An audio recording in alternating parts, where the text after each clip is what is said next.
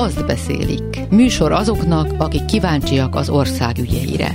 A szerkesztő műsorvezető Józsa Márta. Mi a hasonlóság és mi a különbség például az Alsó Zsolcára vagy Sóskúta tervezett akkumulátorfeldolgozó üzemek között? Remélhetnek-e a civilek sikert és számíthatnak-e országszerte egymásra? Erről Betlen Tamással a Borsot 24.hu újságírójával beszélgetek. A következő helyszín Kaposvár. Huszka Imre a kaposté.hu-tól azt mondja el, hogy jelentős kormányzati pénzekből álcivil szervezetek hogyan létesítettek névtelenül propaganda csatornákat a közösségi médiában. Bot Tamás, a Magyar Narancs munkatársa ezúttal a Békés megyei új kigyúsról jelentkezik egy krimivel. Az áldozatok zömmel kiskutyák, a busás hasznot beseprő tettesek pedig állatorvosok. Vetlen Tamás Borsot 24.hu úgy néz ki, hogy rájár a rúd erre az Andrada nevű szlovén cégre. Kedden Sóskúton rengeteg tüntetés volt, ami elég nagy botrányba torkolott, de Alsó Zsolca volt a kiinduló pont. Az ott történtek példák is lehetnek arra, hogy hogyan lehet megoldani ezt az akkumulátorgyár problémát. Én is azt írtam fel magamnak első gondolatnak, hogy szót érdemes megnézni a sóskúti eseményekről készült videókat, beszámolókat, elolvasni a cikkeket. Gyakorlatilag nagyon hasonló helyzetet láttam azon a videós beszámolón, amelyet a Sóskuti Lakossági Fórumról a Telex készített. Feltűnt az Andrada ügyvezetője Péter Tibó, aki egy szlovén céget vezet és meglehetősen furcsa háttérrel érkezett Magyarországra, és meglehetősen hirtelen és szinte a semmiből. Sóskuton is azt láttam, hogy dühös civilek és ellenzéki politikusok, aktivisták lepték el a, a fórumot. Itt is az történt, hogy nem engedték be a sajtóképviselőit elsőre, aztán valahogy mégis mindenki bejutott lakcímkártyát követeltek volna a belépőktől a szervezők, de ezt nem tudták elérni. Talán az egyetlen nagy különbség az volt, hogy Sóskúton feltűntek fekete ruhás emberek, nagy termető emberek, akik a mi hazánkhoz köthető Magyar Önvédelmi Mozgalom tagjai voltak egyes információk szerint, és ők nyitották meg az utat gyakorlatilag az összes embernek, aki oda helyszíre érkezett. Ilyenre Alsó Zsolcán nem került sor, tehát lögdösődésre és erőszakra nem. Talán annyi a hasonlóság van még, hogy a, az első lakossági tájékoztatónál szintén biztonsági őrök gyűrűjében hagyta el a helyszínt az Andrada ügyvezetője, miután elmondta a mondandóját. Sorskúton, ahogy a videó láttam, a polgármester is biztonsági emberek védelmében hát távozott, igen. Fórumról különös körülmények között zajlott ez az egész. Beszéltem egy szakértővel, aki több ilyen eseményen részt vett már, illetve tagja az Alsó Zsolcáit Környezetvédelmi Egyesület projektnek, amely tulajdonképpen saját sikerének is mondhatja, hogy elérte, hogy nem lesz akkumulátorfeldolgozó ebben a Miskolc melletti kisvárosban. Ő még megemlített néhány különbséget, fontos különbséget Sóskút és Alsó között, Például azt, hogy még Alsó egy előzetes környezetvédelmi hatástanulmányjal indult az egész folyamat, amelyet volt módja többféle kérdéssel megbombázni, illetve megtámadni a helyi környezetvédőknek, illetve az önkormányzatnak. Tulajdonképpen azt is lehet mondani, hogy a lakossági ellenálláson kívül ezeknek az akcióknak volt az eredménye talán, hogy az Andrada visszavonta a környezeti hatástanulmányra vonatkozó kérelmét. Sóskuton egyelőre semmi nem történik, nyilatkozatok hangoznak el, illetve nyilatkozatokat tesznek közzé, de hivatalos lépés, tehát egy hivatal felé benyújtott kérelem nem tett semmiféle előrelépést az Andrada. Aztán az is egy nagyon fontos különbség, hogy a, talán a korábbi példákból tanulva most a Pest megyei településen már nem arról beszélnek, hogy lítium, meg hogy akkumulátorfeldolgozás, ezeket a szavakat kínosan kerülik helyette zöld energiatároló egységek környezetvédelmi visszaforgatásáról és hasonló hangzatos kifejezésekről esik szó. Úgy tűnik, hogy mind a két fél tanul a, a korábbi példákból, és sokkal óvatosabb maga a beruházó is, amelyről ugye már korábban megemlítettük, hogy meglehetősen furcsa kormánykapcsolatokkal is rendelkezik ez a cég. Hát nagyon kíváncsi vagyok én magam, hogy mi fog itt történni Sóskúton. Az ő harcuk mennyire tudja majd követni a, a Borsod megyei aktivistáknak a, a tevékenységét. A Zsolcán az elmúlt hónapokban egy nagyon-nagyon intenzív időszakot éltünk meg, mi újságírók is, de különösen természetesen a helybélő lakosok, az alsó zsolcaiak. Szijjártó Péter a semmiből bejelentette az akkumulátor feldolgozót, amelyet egy óriási sikerként könyvelt el mi szerint egy borsodi településre sikerül hozni egy ilyen méretű beruházást. Tudatosítsuk, Alsó Zsolcán arról volt szó, hogy 10 tonna selejtes akkumulátor feldolgozására alkalmas üzemet alakítanak ki, csak hogy ez azért nem pitputy. Nem sokkal ezután már meg is hirdették az első lakossági tájékoztatót, ahol az Andradal ügyvezetője bejelentette, hogy ezen a helyszínen, ahol önök itt állnak néhány hónap múlva már gépek fognak dolgozni, ez aztán eléggé kiverte a biztosítékot az alsó zsolcaiak között, akik ott a gyárcsarnokban, ami egyébként eredetileg egy magyar posta logisztikai központnak épült, ennek az egyik felét bérelte volna az Andrada, szóval ott elég nagy számban átsorogtak és hallgatták ezt a tájékoztatót a helyiek. Ezután kellett ugye kikísérni, kimenteni az ügyvezetőt a tájékoztató helyszínéről. Hozzá kell tenni persze, hogy itt a közel fél órás tájékoztatót még ugyan bekiabálásoktól hangosan, de végighallgatta a lakosság. Még ugye Sóskuton itt nem került sor a keddi napon semmi érdembeli tájékoztatásra arra hivatkozva, hogy nincsenek meg a megfelelő biztonsági körülmények, és hogy bárki bemeltette erre a rendezvényre, ezt nyilatkozta a polgármester. A következő alkalom, amikor összehívták a település lakosságát, az egy önkormányzati rendezvény volt a helyi közösségi házban. Itt is óriási volt az érdeklődés, és itt már a polgármester a korábbinál is keményebben ki kiállt amellett a véleménye mellett, hogy itt az önkormányzat semmiről nem tudott tulajdonképpen is félrevezették őket. Ők sem helyeslik azt, hogy a település határában az, az ipari parkban egy ilyen jellegű gyárat felépítsenek, pontosabban üzembe helyezzenek. Megjegyzem, hogy ez, ez a kiállás szinte példanélküli. Nem is nagyon találkozik az ember a sajtóban azzal, hogy egy adott településnek a, a vezetése vagy az önkormányzata szembe mer menni egy kormányzati vagy éppen egy országgyűlési képviselő által hangoztatott vállalással. Itt igazából Csöbör Katalinra célzok, aki ő maga is a lakcíme szerint Alsó Zsolcán él, zárójelben megjegyzem, hogy sokak szerint életvitelszerűen nem az az állandó lakhelye, hanem Miskolc-Tapolcán él. Szóval nem jelent meg az első két alkalmon Csöbör Katalin mindenféle elfoglaltságára hivatkozva, a helyi országgyűlési képviselő végül a második alkalomra ment el, ami szintén egy lakossági fórum volt a közösségi házban. Itt már egy, egy picivel kevesebben vettek részt, és itt meg is szólalt a képviselőasszony, aki azt mondta, hogy ő igazából semmiről nem tudott, meg kell várni a vizsgálatok eredményeit, és utána kell higgadtan dönteni. Ő szerinte az alsózsöccei önkormányzat a hívás mindenben, hogy ennyire félrementek a dolgok. Ez azt hiszem, hogy elég sokakat meglepett ez a vélemény. Ezt követően még egy eseményt fel lehet sorolni, egy fákjás felvonulás rendeztek a helyi környezetvédők a kisváros központjából sétáltak el az egyik este a tervezett járnak a helyszínéig, és ott különféle beszédek hangzottak el. Ami a, a jó példákat, vagy a példát illeti, meg kell, hogy mondjam, hogy nem ez az alsó zsolcai példa volt az egyetlen sikeres ellenállás, civil ellenállás, amelyet Borsodalói Zemplényben fel lehetett jegyezni. Ugyanitt mindenképpen nagyon nagy szerepe volt ennek a frissen létrehozott egyesületnek, aminek Alsó Zsolcáért Környezetvédelmi Egyesület a neve, az ő harcuknak, illetve az ő kiállásuknak, az ő kérdéseiknek, plusz természetesen az önkormányzat támogatásának de volt itt a korábbi években, hónapokban más sikeres akció is, amely megakadályozott bizonyos dolgokat. A kisebbik az egy szomszéd településen Arnóton zajlott akció. Itt a Zöld Arnótét Egyesület tudta megakadályozni azt, hogy a szikta alumínium öntöde, amely egy borzalmas szaggal árasztott el az egész települést, tovább tudja bővíteni a termelését. A, az Egyesület vezetője azt mondta nekem, hogy volt egy kis szerencséjük is a folyamatban, hiszen az ő akciójuk idején tombolt éppen a Covid és az autóipart ezt meglehetősen negatívan érintette.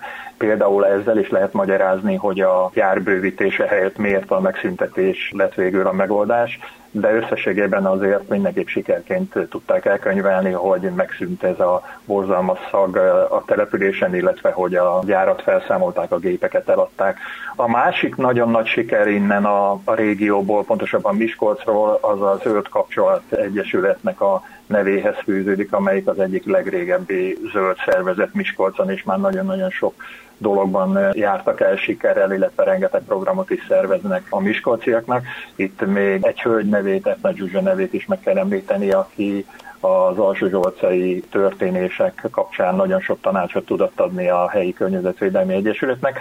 Az ő legnagyobb sikere az elmúlt években mindenképpen az volt, hogy a helyi Csabai cementgyárnak az újraindulását egy nagyon-nagyon bonyolult folyamat során egyelőre meg tudta akadályozni. Ez egy kiemelt állami beruházásnak számító projekt, és nagyon-nagyon közel volt ahhoz, hogy újra beindítsák azokat a gépeket, amelyek, hogyha elindult volna a gyár, akkor a Helyőcsabai városrész közepén zakatoltak, termeltek volna. Erre szerencsére egyelőre nem került sor, bár a küzdelemnek még nincsen vége, de, de az első csatát mindenképp a civilek és a a környezetvédelmi egyesületek nyerték ezen a fronton is. Egy fontos történés még Alsó Zsolcának, hogy néhány héttel ezelőtt egy hatalmas füstfelhőt lehetett megfigyelni Miskolcról is, amely eh, felszállt Alsó Zsolcáról, és sokan már azt hitték, és ez a pánikot is keltett ez a füstfelhő, hogy az akkumulátor feldolgozónak az építése történt meg, és esetleg ott történt valamilyen baleset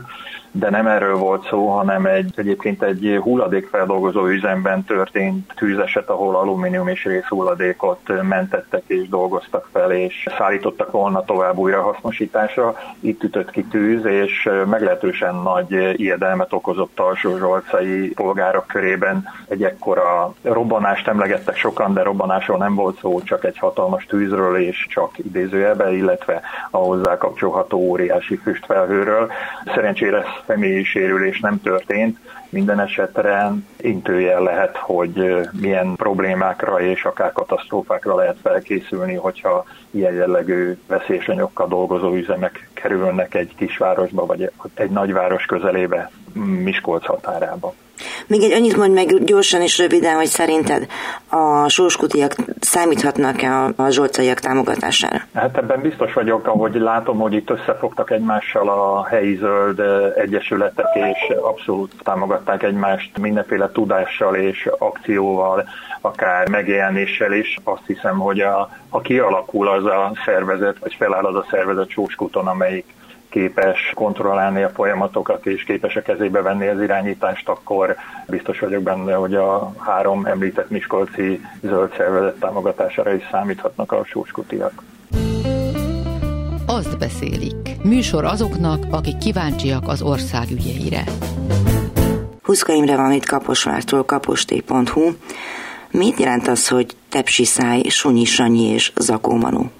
Kénytelenségből, kényszerűségből adtam ilyen beceneveket az illetőknek, ugyanis nagyon gondosan titkolják a kilétüket. Elindítanak ezek a valakik, ezek a becenevek, akiket az előbb említettél, egy kaposvári közéleti kávéház nevű, mondjuk úgy, hogy Facebook oldalon belül egy beszélgető fórumot, ami kaposvári helyi kérdésekkel foglalkozna, Különböző egy, másfél, két perces videókban úgy gyalázzák, gyalulják az ellenzéket, szigorúan csak a baloldalt, nagyon sok esetben alpári személyeskedés formájában beszélnek. Nem lehetett tudni azt, hogy ez az oldal kinek a megbízásából, milyen alapon működik, kifinanszírozza, mit célt szolgál, és úgy tűnik, hogy ahogy a közelednek a választások, ezek a közösségi oldalak, amelyek kimondva kimondatlanul kormánypártnak a propaganda üzeneteit közvetítik, hát hogy úgy mondjam feltámadtak. Kellett némi nyomozás ahhoz, hogy kicsit utána járjunk annak, hogy tulajdonképpen kik ők és milyen forrásokból dolgoznak. Azt lehet tudni, hogy olvassák, nézik ezt a lapot? Az elindulása óta azt hiszem, hogy 1000 500 követőre tettek szer talán. Egyelőre még nem láttam nyomát annak, hogy hirdettek volna, mint ugye ez egy külön kategória, amikor már elkezdik, de biztos vagyok benne, hogy hirdetni fogják. Bizonyos körben olvassák, érdekes látni például a kommentelőket. Először jellemzően és nyilvánvalóan úgynevezett álprofilok, kamuprofilok kommentelnek. Nyíregyházától Kiskunhalasson át az ország különböző részéről, még mutatóban sincs köztük Kaposvári, és aztán van egy pont varázsütésre, akkor előjönnek egy tipikusan Fidesz támogató kommentjeikről jól ismert kaposvári arcok, hogy úgy mondjam, és akkor ezzel válik teljesi a dolog. Nagyon sok köztük az, akinek láthatóan vagy álprofil, vagy az égvilágon semmi köze Kaposvárhoz. Tehát egyelőre ez a tipikusan kormánypárti, megafonos konstrukció látszik kirajzolódni az egész történetből. Mit sikerült kideríteni, hogy ki áll mögötte finanszírozásilag? Tehát hárman szerepelnek ezeken a videókon. Az egyik arc ismerős volt. Némi kutakodás után kiderült, hogy ő egy volt fidelitásos funkcionárius, kabinetvezető volt korábban a Fidelitásban, mostanában pedig Szita Károly közeli Kaposvári weboldalon politológus szakértőként szerepel Szántó Imre Lászlóról van szó, aki a saját Facebook oldalán bejelentette, hogy Igalban itt Kaposvár közeli kisvárosról van szó, polgármester jelöltként szeretne elindulni, és hát egyértelmű a képről az egyezés. Civil szervezetek névjegyzékéből viszonylag könnyen ki lehetett deríteni, hogy az ő elnökségét van egy egyesület, az Öt Torony Egyesület. Amelyik részesült a Betlen Gábor alapítványnak a pénzéből, ahogy erről már szó volt nálunk. így van, nem is kevésből. A 2021-es bevallásukban közel 19 millió forintos állami támogatás szerepel, a 2022-esben volt pedig 2 millió forintot kaptak. Az alapszabályuk teljesen véletlenül 2021 változott meg. Az eredeti alapszabályukban annyi van, hogy a határon túli és anyaországi magyar fiatalok kapcsolatának erősítése. 2021-ben pedig bekerült az alapszabályba egy módosítás, amit ugye hivatalosan is rögzített a rendszer. Az Egyesület kommunikációs tevékenységet végezve részt vett tovább a helyi közbeszéd tematizálásában, közvetítve a polgári értékrendet és erősítve a nemzettudatot. Egy gumiszabály. Egyrésztről, másrésztről meg, hogyha ez az összefüggés nem derül ki, akkor ők mai napig névtelenek. Azt beszélik. Műsor azoknak, akik kíváncsiak az ország ügyeire. Bot Tamással beszélgettünk a Magyar Narancsban, ahol dolgozol, közöltél egy cikket, ami gyakorlatilag arról a rejtelmes hírről indul el, hogy az egyik állatorost lecserélték egy másikra január végétől. Új kígyósról van szó, egy pici kis Békés megyei város 4700 alaknak, és itt a helyi önkormányzat a Facebook oldalán valóban egy első látásra nem különösebben érdekes hírt közölt, valóban az egyik állatorvos váltotta a másikat. De jó tudni, és erre állatvédők ugye hívták fel a figyelmet, hogy hogy a váltás mögött két olyan ember áll, akik mind a ketten bűnvádi eljárás hatály alatt sőt hamarosan a vádlottak padjára kerültek. Békés megyéből szervezetten állatorvosok, sőt megyei főállatorvos segítletével szállítókon, informatikusan és eptenyésztőkön vagy epszaporítókon keresztül gyakorlatilag szakmányba vitték ki Nyugat-Európába teljesen szabálytalanul a kutyákat. Ebben az ügyben ez a két állatorvos, aki most úgy kígyósan helyet cserélt egymással, ketten szerepet vállaltak, és ez a szerep ez nem nagyon legális szerep. Megtették volna ugyanezt legálisan. Elvileg az ember azt gondolna, hogy egy kutyatenisztő és egy állatorvos együttműködéséből eljuthatnak Németország vagy nem tudom, Szlovákiába a kutyák. Így van, ennek megvan a protokollja és a szabályrendszere, de ebben az esetben gyakorlatilag a rendelkezésre álló szabálykeretet és az ide vonatkozó törvényeket, jogszabályokat minden pontjában megsértették, ugyanis hát itt arról van szó, hogy ezeket a kutyákat látni kell, be kell csippelni, meg kell kapják a oltásokat, nem egyet, hanem többet. Életkoruk tekintetében meg kell haladni a 15 hetet, és csak ezután lehet kivinni őket. Ám hogyha mindezeket nem tartják be, akkor az a nagy helyzet áll elő, és erre egyébként részben állatvédők, részben pedig azok a német oknyomozó újságírók segítségével jöttünk rá, akikkel összefogtunk ebben az ügyben, mikor tavaly felterítettük ezt. Egyébként a német közszolgálati ZDF televíziós tábjáról van szó. Tehát ha mindezeket nem tartják be, akkor a Magyarországon nagyon olcsón felvásárolt kiskutyákat iszonyatos haszonnal lehet eladni, jó módú és jóléti nyugati országokban. Egyébként elsősorban például Németországban, de a másik nagy célterület ebben az esetben Spanyolország volt. Oly annyira, hogy a haszonkulcs meghaladhatja még a kábítószerek esetében tapasztalatú haszonkulcsot is. Tehát igen nagy a késztetés arra, hogy valakik akár ilyen műfajban is a törvénytelenség útjára lépjenek. Azok a papírok, amelyek kísérték ezeket a kiskutyákat, akiknek akkora nem érte el a 15 etet, pedig ez alapkövetelmény volna, és nem voltak becsippezve, és nem voltak leoltva, és általános nem láttuk, hogy stb. stb. stb. Tehát ezek így kerültek ki.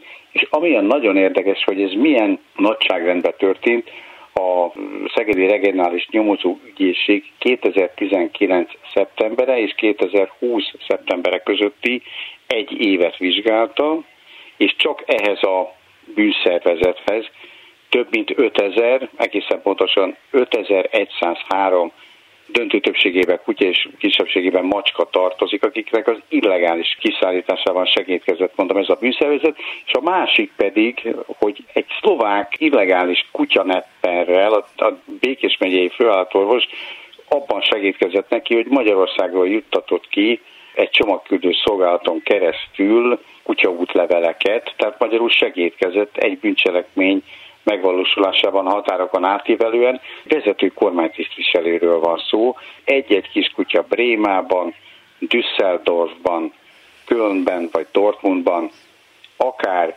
két és fél, három vagy négy ezer euróért kell el, miközben Magyarországon pár ezer forintért vásárolják fel őket. Nyugat-Európában a hatóságok előtt például a magyar kutyatenyésztés az gyakorlatilag el van átkozva, mert pontosan tudják, hogy nagyon-nagyon sok ilyen illegális szállítmányjal találkoznak ők, hiszen a Magyarország az egyik fő kibocsátó ország, egyébként Romániával és Bulgáriával együtt Nyugat-Európa felé. Van egy tanulmány, ami azt mondja, hogy nyugat-európai kutyakedvelők évente legalább 8 millió kiskutyára úgymond tartanak igényt. Jó, ez volt a 101 kiskutya története, de van még egy szála ennek a dolognak, az állatorvosok története. Te magad fogalmaztál úgy a beszélgetésünk elején, hogy hát helyet cserélt egymással két állatorvos. Ha jól értem, akkor mind a ketten benne voltak a bizniszben, akkor mi ez a helycserés támadás? Az egyik váltotta a másikat, és mondom, mind a ketten ebben a bűnszervezetben voltak benne, és ami valóban az érdekes, és ez a történetünk másik szála, és nagyon-nagyon fontos szála,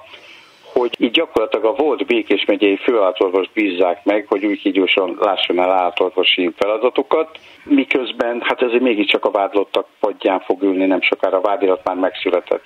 Megkerestem a új polgármestert, hogy hát rendjén van-e ez így, és hát kiderült, hogy ő erről a bűncselekmény sorozatról végül is tud. De olyan vészes állatorvos hiány van, éppen azt mondta legalább akkora, mint a házi orvosok esetében, és ez hát képletesen hozzátette, hogy a szegény ember vízzel főz, hogy kénytelen megbízni ezt a másik állatorvost, a munkával, mert a másik egész egyszerűen öregsége miatt, meg az egészségi állapota miatt kiesett. Mindaddig még nem mondják ki jogerősen bűnösnek, addig hát gyakorlatilag ártatlannak tekintendő és tekinthető, tehát magyarul a foglalkoztatásának nincs jogszabályi akadálya. A cikk megjelenése után tudtam meg, hogy mindezek ellenére a Békés megyei állatorvos társadalomban igen nagy volt a felháborodás, hogy azért tehát ilyen háttérrel a kínzó állatorvos hiány mellett sem látszik szakmailag és etikailag teljesen megalapozottnak, sőt egészen megalapozatlannak tűnik, hogy a foglalkoztatás ilyetén módját választják, hogy a kényszerűen vagy kényszeredetten a új kigyősi polgármester Botyánszki úr hozzátette, hogy Hát ő úgy tudja, hogy a Bakos Pál, ő a megbukott Békés megyei főállatorvos, ő egyébként jó takember, csak hát őt most éppen 8 éves letöltendő börtönbüntetéssel, 8 éves közügyek eltiltásával, 8 éve a foglalkozásról való eltiltásra, és 33 millió forintos elkobzással kínálta meg a Szegedi Központi Regionális Nyomozóügyészség, ami ugye azért minimálisan azt jelzi, hogy itt nagyon-nagyon súlyos bűncselekményről van szó. Betlen Tamás a Borsod24.hu-tól Alsó Zsolcáról, Huszka Imre a Kaposté.hu-tól Kaposvárról, Bott Tamás a Magyar Narancs munkatársa pedig a Békés megyei új kigyósról jelentkezett ma. Betlen Tamással egyébként holnap is találkozhatnak a hetes stúdió második órájában. Vele is megbeszéljük a hetet. Lehocki Miriam szerkesztőtársammal köszönjük figyelmüket, itt leszünk a jövő héten is. Józsa Mártát hallották. Azt beszélik című műsorunkat hallották.